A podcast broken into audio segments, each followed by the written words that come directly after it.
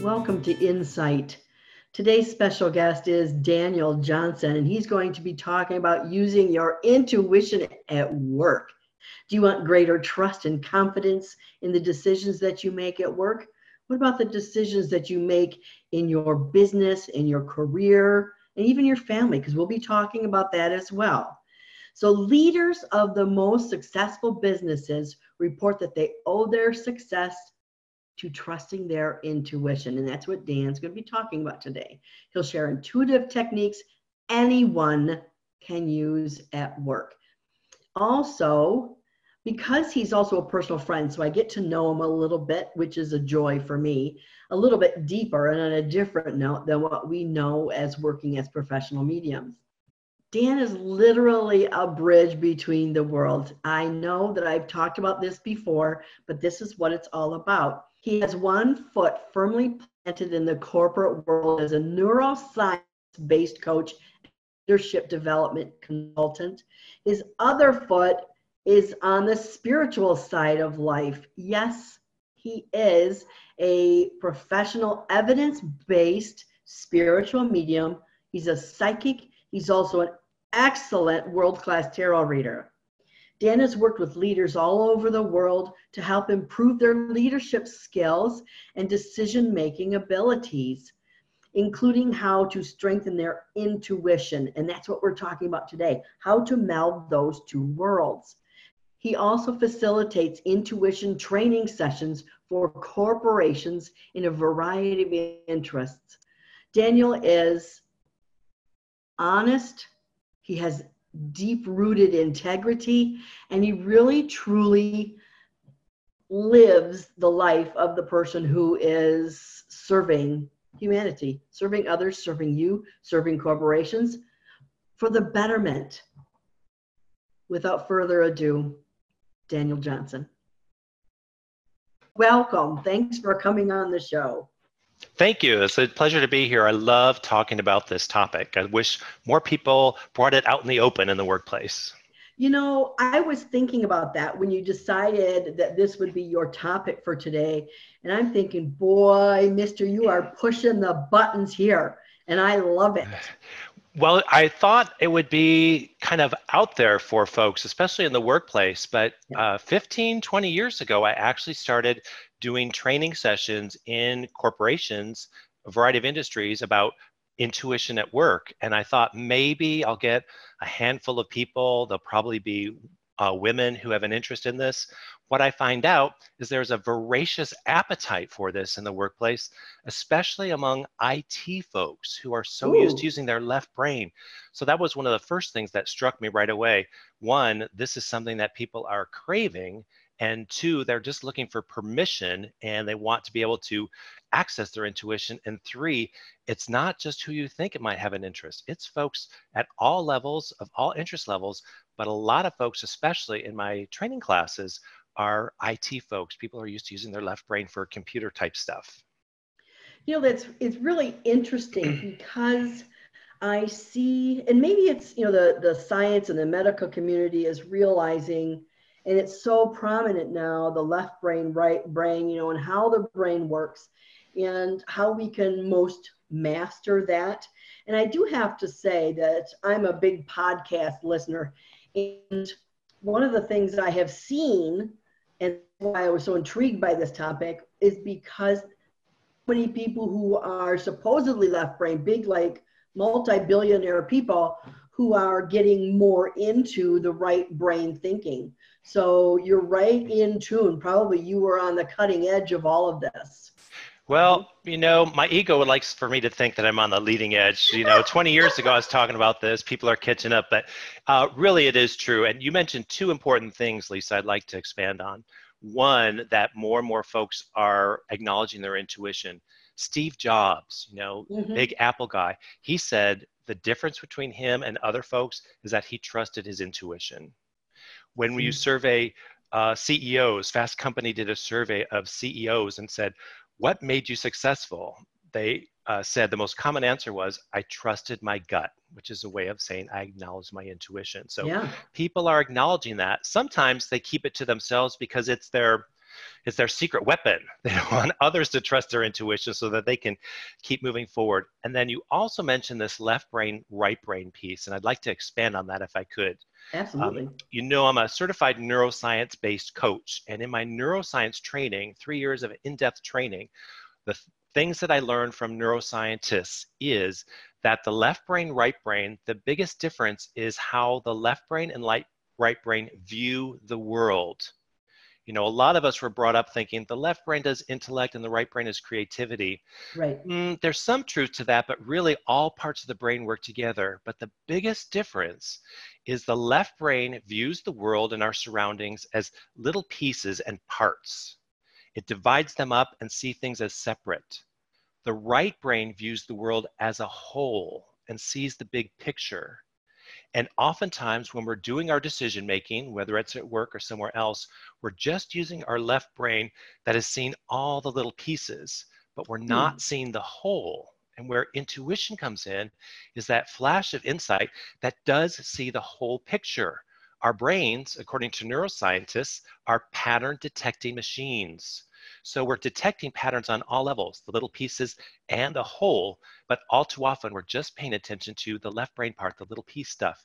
And when we allow the right brain some room to breathe and communicate with us, then we get to see the whole.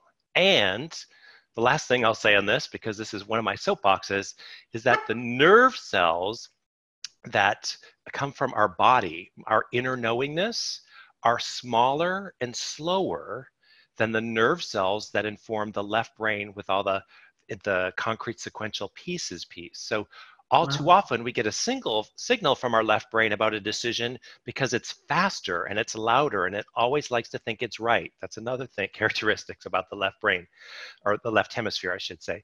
The right hemisphere is a little bit slower in getting the information and communicating that to you. And oftentimes it can be a subtler message. So the left brain information often drowns out the right brain. So part of intuition is just giving ourselves a chance to relax and acknowledge what the left brain is telling us, but also then tune into the intuition side. And now I see from that description how someone who's very what we call left brain would understand that, because you explained it in kind of scientific terms, why and how it happens. Yeah, and the IT folks tell me, you know, we're so used to working with the minute little details and making things work and all that stuff, but the real fun for them is that whole picture. How does this all fit together? What can we innovate? What can this do? And tapping into that, because all too often they're asked to work on the little parts, but they're not asked often enough to innovate and create something new and see how this fits into the whole and their relationship with everything else. And so it's like, oh, the chains have been taken off me. I can now look at the whole picture and innovate and create something new versus being assigned a real small part. Right. Well, if you don't mind, I'd like to back up a little bit. Sure. So will you please share with us how on earth you got into the mediumship, tarot, intuitive work after being in the the corporate neuroscience, medical? How the heck did that ever happen? You know, part of it was conditioning. When I grew up, I was very attuned to energy. But being a sensitive child or a sensitive male, you know, there was judgment on that. And you know, I did well in school. So I was always praised for and rewarded for doing the intellectual side of things. So I went to school for engineering, wound up with a financial planning degree, and later got a master's. But there was something missing. And when I hit 30 years old, I realized, you know, the thing I'm really drawn to, for starters, is tarot. But I had judgment about that. So I was going through a Gestalt psychology training series, and my supervisor said to me, your assignment for you to pass this Gestalt series, which was another 3-year intensive, is your first assignment is to give me a tarot reading. And I freaked out because I had a lot of judgment about that. Yeah. So really today, you know, I see myself as a bridge between the worlds. I love being in the corporate environment, working with leaders and intellectual geniuses who just need to sharpen their skills on emotional intelligence and being more effective leaders. And I love stepping into the world of spirit and giving messages from spirit and offering psychic readings to folks as well. I like both. And the challenge for me is being able to do both, because if I just do one or just the other, I'm not fully satisfied. I've got to do both. So it was a long journey. Part of it was judgment of my own making. Part of it was embracing it. And then part of it was, you know, just letting the world know this is who I am, because we like, again, our left brain wants to box you as you're a corporate trainer or a corporate consultant, or you're a medium or a psychic. You know, you're both. Our left brain goes crazy thinking about that, where the right brain sees that's very natural. That's using all parts of information and wisdom that's available to us. That's really great. I love that. Thank you. It really is. It's almost like freeing. It is. You know, as a gay man, I came out of the closet once. And then when I came out of the closet a second time for my business and intuition stuff, it's like, you know, there's a pattern here. I hope there aren't any more closet doors to open, because I'm getting tired of holding on that handle. So, you know, you just kind of bust through. But it is very similar for folks. And I know a lot of folks doing this work keep it under the table or they hide it. But I find a lot of my clients for my mediumship work and my intuition work are folks I meet in corporations and company through my leadership stuff. They go, you know, you're pretty cool. There's something you have that I want. It's that quiet competence. You have that wisdom about you. You have that knowingness. I want to embody that too. And that starts the conversation about intuition. Then say, you know, I'd love to get a reading from you. And that's how it grows. So even the leaders I work with feel they have to keep it under the table somewhat, but they're still using their intuition. So it's that judgment piece, I think, that is doing us a bit of disservice in this whole field. Then how do you help, or how is it integrated? How do you integrate the spirituality with the business? I know you had just said that you help, you know, people do that, but what are some instances where spiritual guidance and your intuition, of course, can help others or even yourself at work or in a business? Well, an easy example most people can relate to is an interview process. Let's say you are in an organization and you're interviewing somebody. They look great on paper. During the interview, they are saying all the right things, but your body feels a sense of dread. You're not excited about this person. There's just something, you can't put a word to it, but there's just something inside of you that's telling you no. That's your intuition speaking to you. That's an easy example. Or you meet someone and you shake their hand and like immediately you want to get to know them better. You feel really drawn in. That's your intuition reading their energy saying, ooh, this is a good match or vibrational match for me. There's more here. Let's talk. Maybe there's some synergy. Maybe there's some business we can do together. And then sometimes you shake someone's hand and it makes your skin crawl. You don't know them, but just by shaking their hand, like, yikes. That again is our intuition and our body wisdom communicating to us. And when we ignore those, that's when we get ourselves into trouble. Intuition also works great at work when we're feeling stuck. It's like, you know, I've done everything I can. I feel like I beat my head against the wall. A lot of my clients say that. I beat my head against the wall and nothing's happening. It's like, you know, let's step back. Let's see the whole picture. That's what your head is telling you to do. But check in with your heart. Your heart's got wisdom. What is your heart saying about this situation? And people like freak out, like, huh, heart? What does that have to do with anything? And so I invite them, you know, to put their hand over their heart and just breathe in and exhale and bring their attention to their heart and just have that awareness. And then what they realize is, you know, I've been working so hard at this job because it pays a lot of money and my parents never had a lot of money. So I thought that's what the goal was. But my heart is saying, I want to be a musician. Or I want to be an artist, or I want to do something that feeds my soul, not just puts food on the table. Those are some situations in the workplace where people can relate to and they, yeah, I've had a similar experience, and that opens the door. And again, no one is forcing you to use your intuition, but again, effective leaders say that's what made all the difference. And I don't have to be in the office calling attention to everyone, putting my hand over my heart.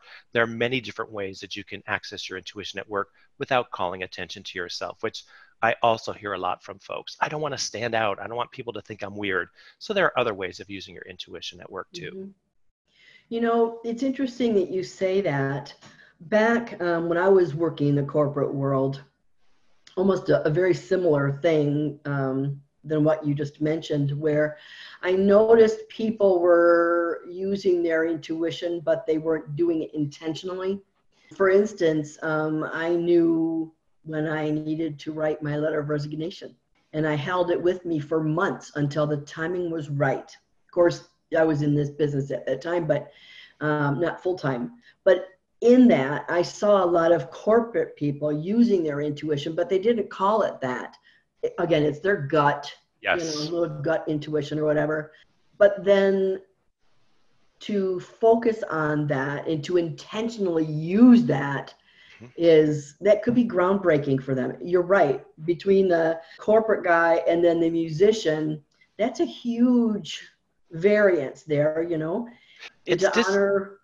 Go ahead. It's disown parts of ourselves. And a couple things you said to me really, you know, signal some important things. One, you know, folks in the workplace will say, I trusted my gut. Well, neuroscientists show us that our gut has over 100 million neurons. You know, it has more neurons than our spinal cord. So it's getting information and communicating to the brain. The brain isn't always informing the gut is informing the brain. So there's a reason why we say trust our gut. Mm-hmm. And then secondly, you know, the three keys for strengthening your intuition, I always say, and I learned this from Sonia Choquette years ago, and it has stuck with me and has served me well and folks that I teach well, is that I should always expect, trust, and act on my guidance. And that's the thing I see in the workplace happening a lot, is that people get intuitive hits, but they don't trust them, mm-hmm, and they don't act on them. And then they call me as their coach and wonder why things aren't working or how they can do better. And so that's not the only reason, obviously, but always expect your intuition to come through for you. Always act on it and trust it. And that could be a quantum leap for folks. So just start in baby steps, but expect, trust, and act, I think, are really important keys with intuition. So can you give us an example of intuition at work, or even some of the falsehoods or the myths, yes, that people believe that you're encountering in your work? Sure.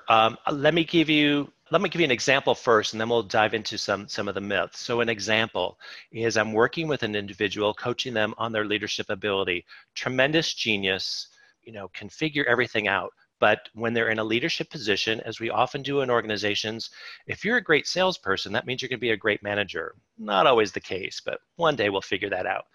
That doesn't mean you can't be a great manager, but some folks don't want to do that. But I was working with someone who is an intellectual genius. This was, again, in the IT field. Actually, IT and healthcare, both has happened. And the person I was working with said, you know, Dan, you know, this was early morning coaching call, said, on the way to work, all I noticed were antennas on cars, built-in antennas on cars, antenna on top of building, antenna on, you know, cell phone tower antenna. I said, I don't understand that, but why am I noticing all these antenna? I drive this way every day. So we explored that. I said, well, what are antenna? What do they mean to you? What do they do? And he said, well, I guess they receive signals or send out signals so that people can communicate. And I said, okay, let's hold on to that. Think of communication, listening and speaking as your theme for the next week, and just see what your intuition is telling you. And then, you know, not 6 hours later, I got an email saying, I was in a really sticky situation at work, and my normal MO, method of operation, would be to overpower the other person. But I remembered my intuition speaking to me with those antenna, and I thought, maybe I should receive the signals. Maybe I should just listen. So instead of overpowering someone, I chose to listen, and you know what? The sticky situation came out really well. It actually came out in my favor. But had I not gotten that signal from my intuition, hey, listening is going to be really important for you today, I would have done the same thing. So that's an easy example. Does that make sense? It does. It does. It's just paying attention to what becomes figural to you. What stands out can be another way your intuition speaks to you. Right. Exactly. So someone, Linda, wrote in on the Facebook board, and she had mentioned a situation where you meet, even with yourself, you have skepticism about what you're getting, right? So how can you determine whether it's spirit or your own, like, because you think you're going crazy, right? you know what's right and what's real? Because you don't want to look like a fool, right? If you act well, you know, that's another thing. We've got judgment about making mistakes too. So, you know, sometimes, you know, we have to be foolish in order to learn. It's part of the process. But I totally understand that. And in the workplace, there are two things. And one thing that workers and leaders can always understand is the difference between fact versus story. So my first step is the information I'm getting a fact or is it a story? A fact is something observable and measurable. A story is a judgment or something I'm making up. So that's the first step. If it's based on fact, I can check it off. I'm comfortable with that. I can go with it. If it's a story, it still could be valuable information because it could be your intuition telling you this isn't the right person to work with on this project. So what you can do is find ways to either get more information to inform you on this person or the situation. So for example, if I meet someone and they look right on paper, but my intuition is telling me don't do this, but I don't want to look like a fool. It looks like a golden opportunity. You know, take a moment, check in with your body and your intuition. What is it saying to you? Then I can do some background checks. I can talk to other people who've worked with this person. I can get a sense of if there's some intellectual or factual evidence that will help back up that piece. The other thing I will tell you is that the more often you trust your intuition, the more often you can delineate it's my intuition versus my fear of something or my judgment. One example, I worked with a leader who said, every time I talk to my assistant, it drives me crazy because her voice is just like my mother-in-law's, and I can't stand my mother-in-law, so I can't stand her. You know, that's, you know, you're getting information that's making you cringe, but, you know, you can realize, you know, the reason for that is because it reminds me of my mother-in-law, not because I haven't given this, I need to give this person a chance. Mm-hmm. And then also your intuition, more often than not, will help you feel expansive. Will help you feel like, oh, this is the right way to go. It's like, there's nothing else I can do. This is the way I've got to go. If it's fear, it'll make me feel smaller or more inhibited.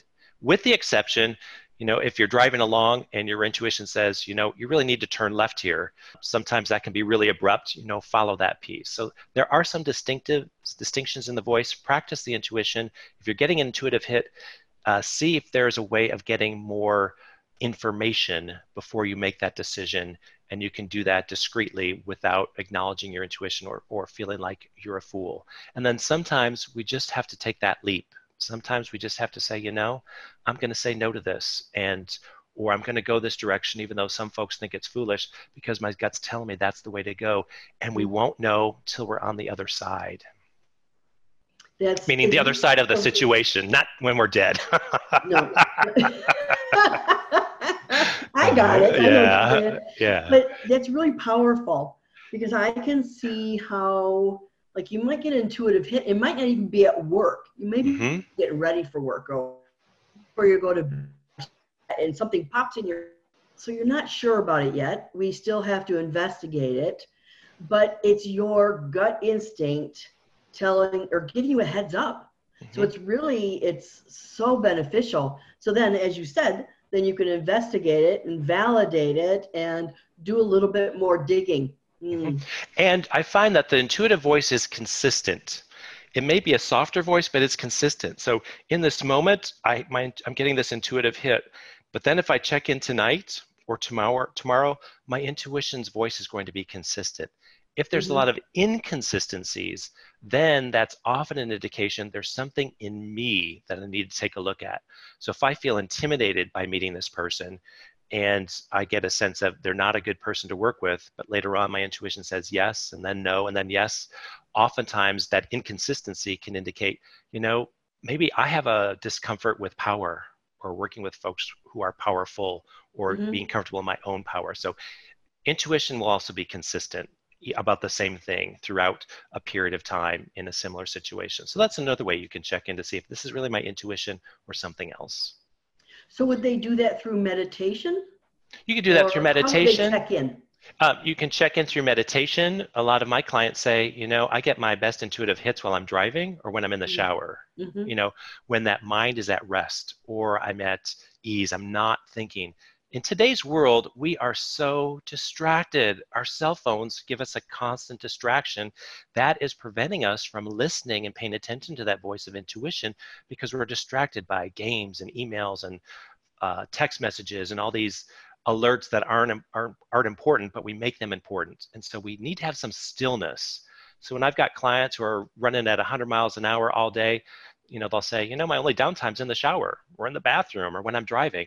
And that's when that stuff can come to you. So yes, meditation certainly helps, absolutely.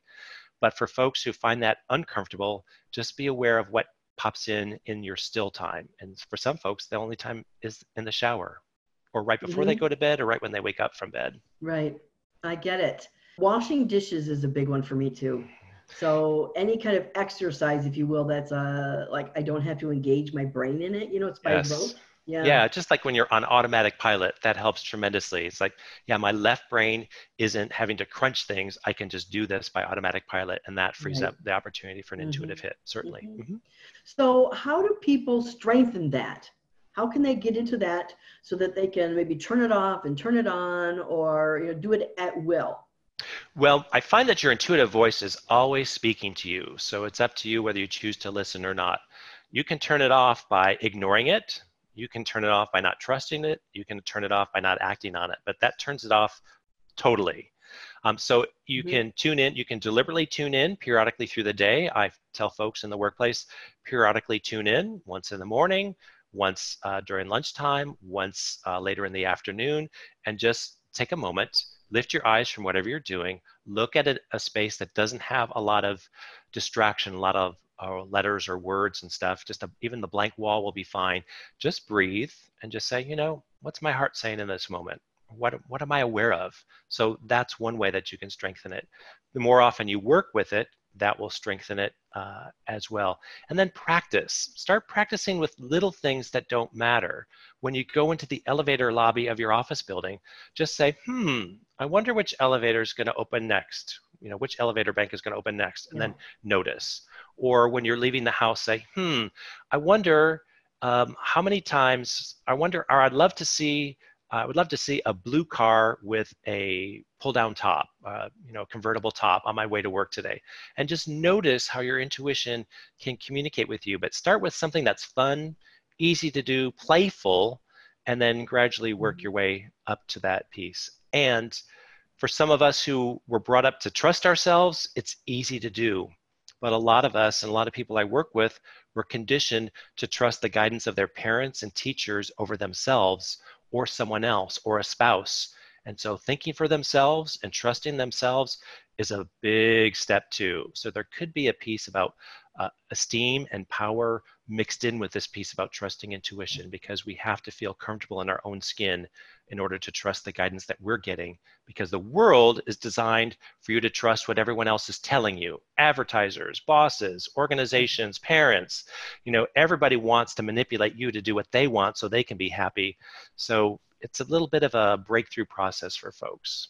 Is that clear, or have I gone around in circles about how we can strengthen that? There's a lot of stuff involved in that. I think that's great. What I've noticed is that because we are taught to be analytical, right, figure things out all the time, when giving someone the permission to play in the intuition, it's very foreign, right? Because we want things to be exactly how we want things to be. It's predictable, like, yes. Exactly, right? So, and we don't want to be wrong, but if we play with this, if we play with what elevator is coming first, or am I going to see a balloon today, or whatever it is, you know, but if it's play, then, you know, you shouldn't care if you're right or wrong. It gives you a freedom, right, to keep going and to keep playing. Yeah, the stakes are low, the consequences are low, and that gradually can build confidence. But the thing is, as you're playing, as you're getting intuitive hits, the thing is to trust it and act on it. That's the piece I hear from so many people. I'm getting intuitive hits, but I'm not acting on them, or I'm too afraid. You know, you've got to even start acting on, you know, you could even ask yourself, which elevator should I get on today? Not necessarily the one that's going to open first, but which one should I get on today? And just notice, who did you meet on that elevator today? What conversations did you have? How did that impact the way you arrived at a meeting, things of that nature. So a lot of different ways to play with this, low stakes, but then acting on it is really key too. And when it's also fun, quite honestly, it's really fun. And it's almost like this, I don't want to say this secret game, but it's like the secret weapon that you have that no one else has to know about, but it can be really fun and rewarding. And I'll tell you, spirit and our intuition find ingenious ways of communicating to us. And you just sit there and marvel, like, how in the world did the universe orchestrate all of this to get me to where I am today? Like, who knew? Mm-hmm. Spirit did. Yes. The universe did. And our expanded self, the part of us that is always, that never dies, knows too. And staying connected to that can really, really benefit us. Mm-hmm. I love that. So can we talk about some myths that people have about intuition? Would that be cool? Yes, I love it. So again, I've been working with folks in intuition for 25, 30 years actually. And these are some of the common misconceptions, but also maybe some truths we may not be aware of when it comes to intuition. And that one of the myths is that accurate intuitive hits will bring me instant success. Mm. And that is a myth. Our intuition can certainly give us an idea that will bring us success quickly, but oftentimes it's taking us to that next step, and that next step leading us to where we want to go. The world, the universe, the expanded part of ourselves, the eternal part of ourselves knows what we want and what we want to experience. And our intuitive guidance is guiding us in that direction. And sometimes we jump over the river, sometimes we have to swim across the river, but we're taking it step by step. So it's not always instant success, but it will lead us to where we want to go. And then another myth, and I hear this all the time in the workplace, and I'm sure you do too, Lisa, we all do, is that human beings think with their minds or with their brains, with what's up in here. And actually neuroscientists say our body is also our brain. Our vagus nerve that connects our gut and our heart is informing the brain. The brain is informing the vagus nerve. So it's getting information from our gut, from our lungs, from our heart. The HeartMath Institute has identified how our heart's got some wisdom here, even our skin. So we don't just think up here. We've got our whole body as part of that process. And when you get an intuitive hit, it can come to you as a feeling in your body. You, Lisa, all the time say how we're clairsentient beings, we're feeling beings. Mm-hmm. So just notice, how do you feel? How does your body feel when you think about this decision or this option? Does your body feel open and expansive, or does it feel closed off? How's your breathing? Are you breathing comfortably and fully, or are you starting to have shortness of breath? These are all ways our intuition can be communicating with us. I think that's really important. You're right, and I do say that because we're all clairsentient. Every one of us is clairsentient. Mm-hmm. Whether you recognize that or not, that is your God-given gift, being a mammal.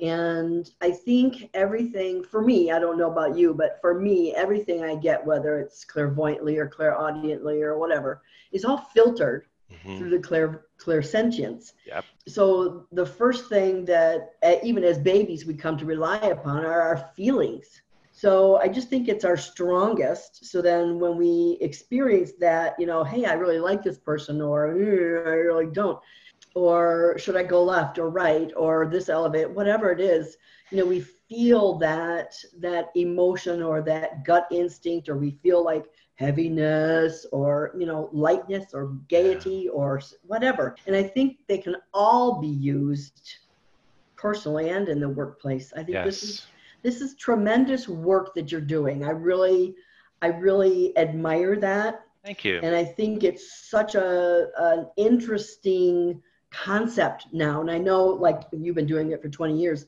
but I think it's becoming more and more in the mainstream how people are using all of their brains to, I guess, to expand their own awareness as well as whatever they're passionate in.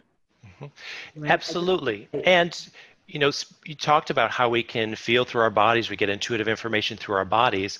A lot of people, especially in the workplace, think our intuition is just going to spell it out for us. It's going to be words, or it's going to be something in writing. And one of the strongest ways with my clients that intuition speaks to them is through metaphor. Remember my example about the antenna? You know, all of a sudden his intuition was drawing him to antennas. That's a metaphor. What's an antenna a metaphor? What does it stand for? What does it mean? So a myth about intuition is that it's going to be about words or thoughts. Oftentimes it's a picture. It's a metaphor, and then play with that metaphor. What is this? What does this mean to me? So it's another way our intuition can speak to us. You know, I find it kind of funny that you use the antenna metaphor, because when you use antennas, see, spiritually, this is like the antennas are going up. You know, that means that they're like, you're tapping in and you're noticing someone's nonsense. Right? So your own antennas are opening up. And it's like spirit or the universe, your intuitive mind is saying, you know, something's going on here. Exactly. And that's fine. However you interpret those metaphors is the way you're going to interpret it. What does it mean to you? Yes. So important. Again, trusting ourselves. You know, there are books about what symbols mean. That's all well and good, but it's really about what does this metaphor mean to you? You know, when I am communicating with spirit and giving messages, I often will taste food. And, you know, one of the identifiers was pea soup, and I hate pea soup. So when spirit makes me taste pea soup, I'm like, ugh, why is spirit making me taste pea soup? Well, it was because this person's mother always made pea soup, and that was her sign. Other folks, you know, you as a medium or you as someone using your intuition, when you taste pea soup, that might bring you a very pleasant memory. So that might be telling you, this is the way to go, or this is going to be thick as pea soup, meaning I'm not going to be able to see my way through it. There's so many ways to go. Trust what's coming to you. And like you said, what does this metaphor mean to you versus what someone else says it means? Yeah, it's interesting because I tell my dream interpretation students to throw away interpretation. And mediumship students to throw away symbology books or whatever, because you're right, it all pertains to you, and the author's just written what it means to them, you know, and maybe of course there's some archetypal symbols there as well.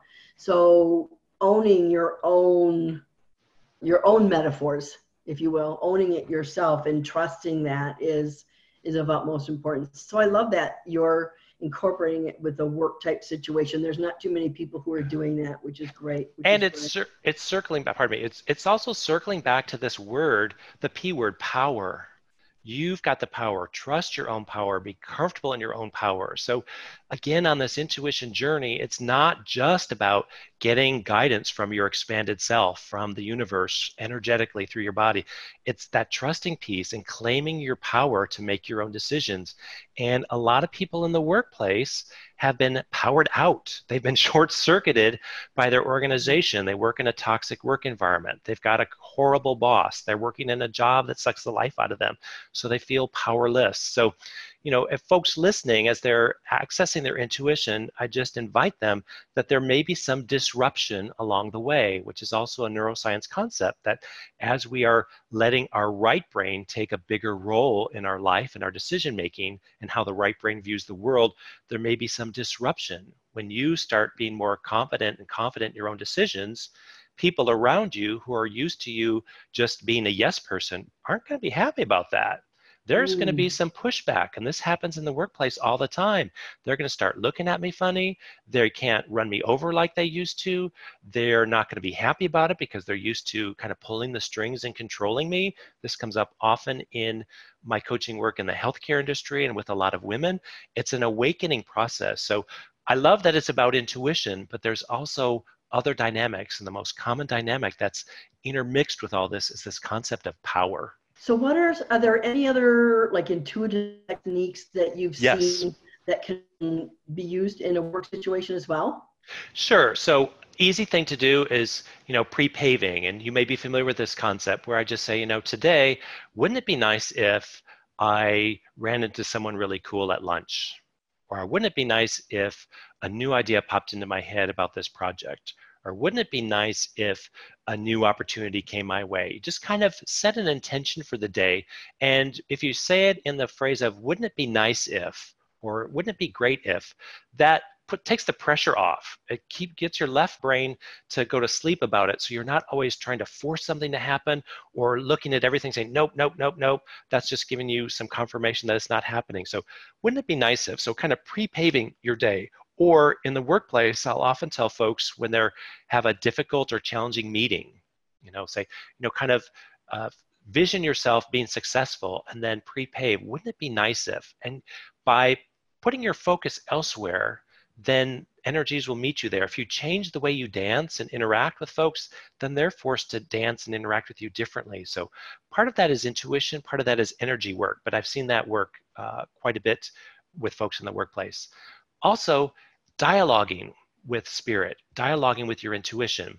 So, folks who are in creative roles who want to be more creative, I work also with small business owners and they want to innovate. I ask them, who's the best innovator that you know, living or deceased? And they'll name that person. I say, okay, have a written dialogue with this person for 10 minutes, keep writing, and you ask questions and ask dialogue back and forth. And don't judge, don't worry about spelling, just write. So having a written dialogue with what you consider to be a person living or deceased who's got some expertise or who can advise you on this can also give you wonderful wisdom from your intuition. When you finish that written dialogue, set it aside, then look at it the next day after you've had a chance to sleep on it. And you'll see things that in the moment didn't seem important to you. So that's another way. And you can do that at your desk. No one has to know about it. You can be tapping into your computer doing that. No one has to know that you're doing it. But that's something that can work. And then one other technique is what I call red light, green light. If you're thinking about a decision or you've got an opportunity, just take a moment and see, what do you notice in your head? Imagine a stoplight. Are you getting a red light? Is this a no-go? Or a green light, go ahead? Or is it a yellow light? Proceed, but proceed with caution. These are some simple things that we can do at work without calling attention to us. So I know, we had mentioned you doing mediumship and using tarot and stuff like that, but I'd like to look at, is there a way that someone could also integrate tools like tarot cards or pendulums or whatever? Sure. You can incorporate tarot cards. You could pull a tarot card about a decision. You can do that discreetly at work. Maybe you don't want to do that. Maybe you'll just do it at lunchtime. Maybe you'll do it in your car before work or after work.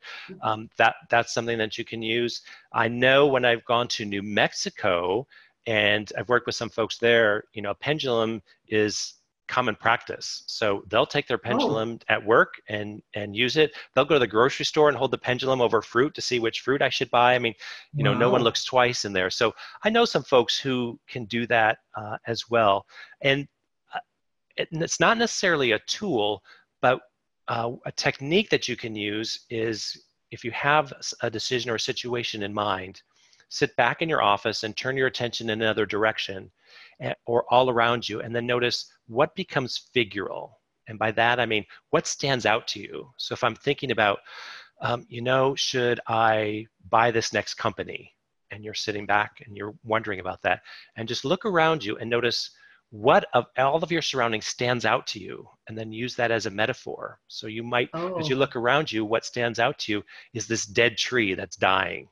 That might be an indication, probably not a good purchase, but you might be looking around and see a tree that is firmly rooted in the ground and has lots of fruit and is very strong. It's like, this looks like this might be a good decision. So notice what becomes figural in your environment. That's a visual way and also a visceral way in our body. Oftentimes when we notice what's standing out in our environment, we'll see something, but we'll also feel it in our body. What's the accompanying feeling for that?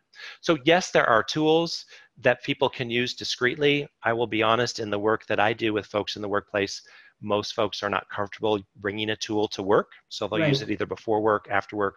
I do know some folks will use a tool in the car. So, it's entirely up to you. And again, I also want to acknowledge a lot of the people that I work with don't want to call attention to themselves. So they don't want people seeing them using a tarot card or a pendulum. So they'll find other ways. But after work or on their lunch break or in the car, that's when they'll do something like that. Very good. So during your career, do you have like upcoming events? Do you have events that people can come to, or are there live events or online events that people can interact with you further? Well, thanks, Lisa. I appreciate that. I do periodically offer online courses on one-shot courses on intuition, tarot, things of that nature. I do have an upcoming live event in the Cleveland area, Westlake, Ohio. October 11th, I'll be doing spirit messages, meaning mediumship messages, with medium Sharon Klingler, someone that you and I both admire very much. Yeah. It's an honor to share the stage with her. And October 12th, I'll be doing an all-day psychic development workshop. We call it Psychic Mastery, Tools to Access Your Psychic Strength. So that's an all-day workshop on October 12th. Folks who are interested in that can follow me on Facebook, Daniel the Medium, or they can go to danielthemedium.com for information about those and how to register. And then folks who are interested in coaching or working with me in a business environment, whether it's training or consulting, my website for that is called Performance Mastery. So even though I acknowledge the left and right hemispheres of the brain, I haven't found a way to put it all under one website. I do know that different websites attract different audiences, so absolutely. I do have a little bit of a split brain there, but I find that's easier to organize information too. So performancemastery.com and danielthemedium.com is the place to go. That's great. You know, I looked at my calendar. I was hoping to make it to Cleveland, but I'm booked to speak at an event that weekend, so unfortunately I won't be able to come and heckle you both. Oh, it'll be a lot of fun, but thanks for giving it some thought, Lisa. But you know, you're so well versed in all this stuff too. But I find, don't you find, even if you have some experience, if there's someone you admire or respect, even if the topic's something familiar, you always come away with something new, you know, yep. And that's one of the things I appreciate about you. And I know it's true about me, is I always want to learn. I never feel like I know it all. So even if it's something that I feel like, you know, maybe I've mastered that, if it's someone I respect or admire, I always come away with something new that I can. Yeah, I do too. It's funny because sometimes, you know, going into an event such as that, you might not know what you're going to learn, or if you're going to learn what you need to learn or what have you. But sometimes it's who you're going to see there. Yes. Who you're going to interact with there. And like you said, you never know what you're going to come away with, but there's always something. There's a reason why you're there. Mm-hmm.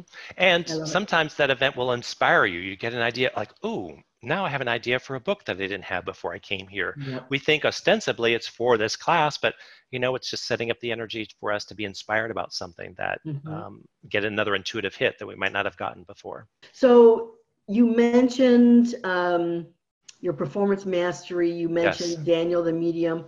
So can you give us that again, like how they can get in touch with you? Sure. Facebook-wise or anything else like that? Thanks. So mediumship stuff, danielthemedium.com.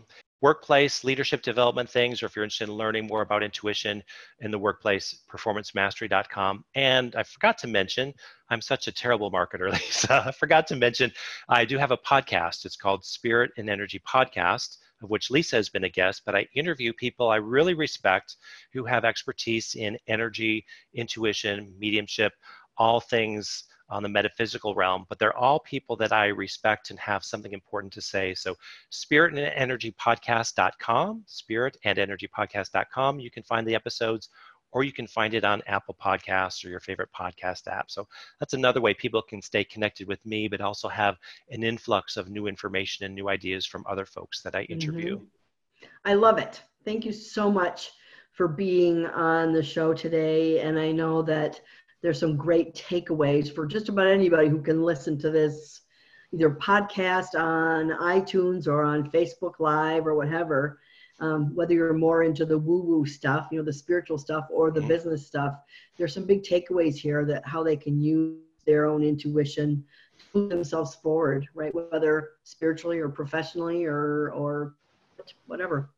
Well, thanks, Lisa. And you make it so easy to talk to you. I can see how you are so well respected and you do such a good job because you really put people at ease. You're a great interviewer and just the energy you carry with you is very grounding and very interested and genuine. So I appreciate that about you. So thanks for the opportunity.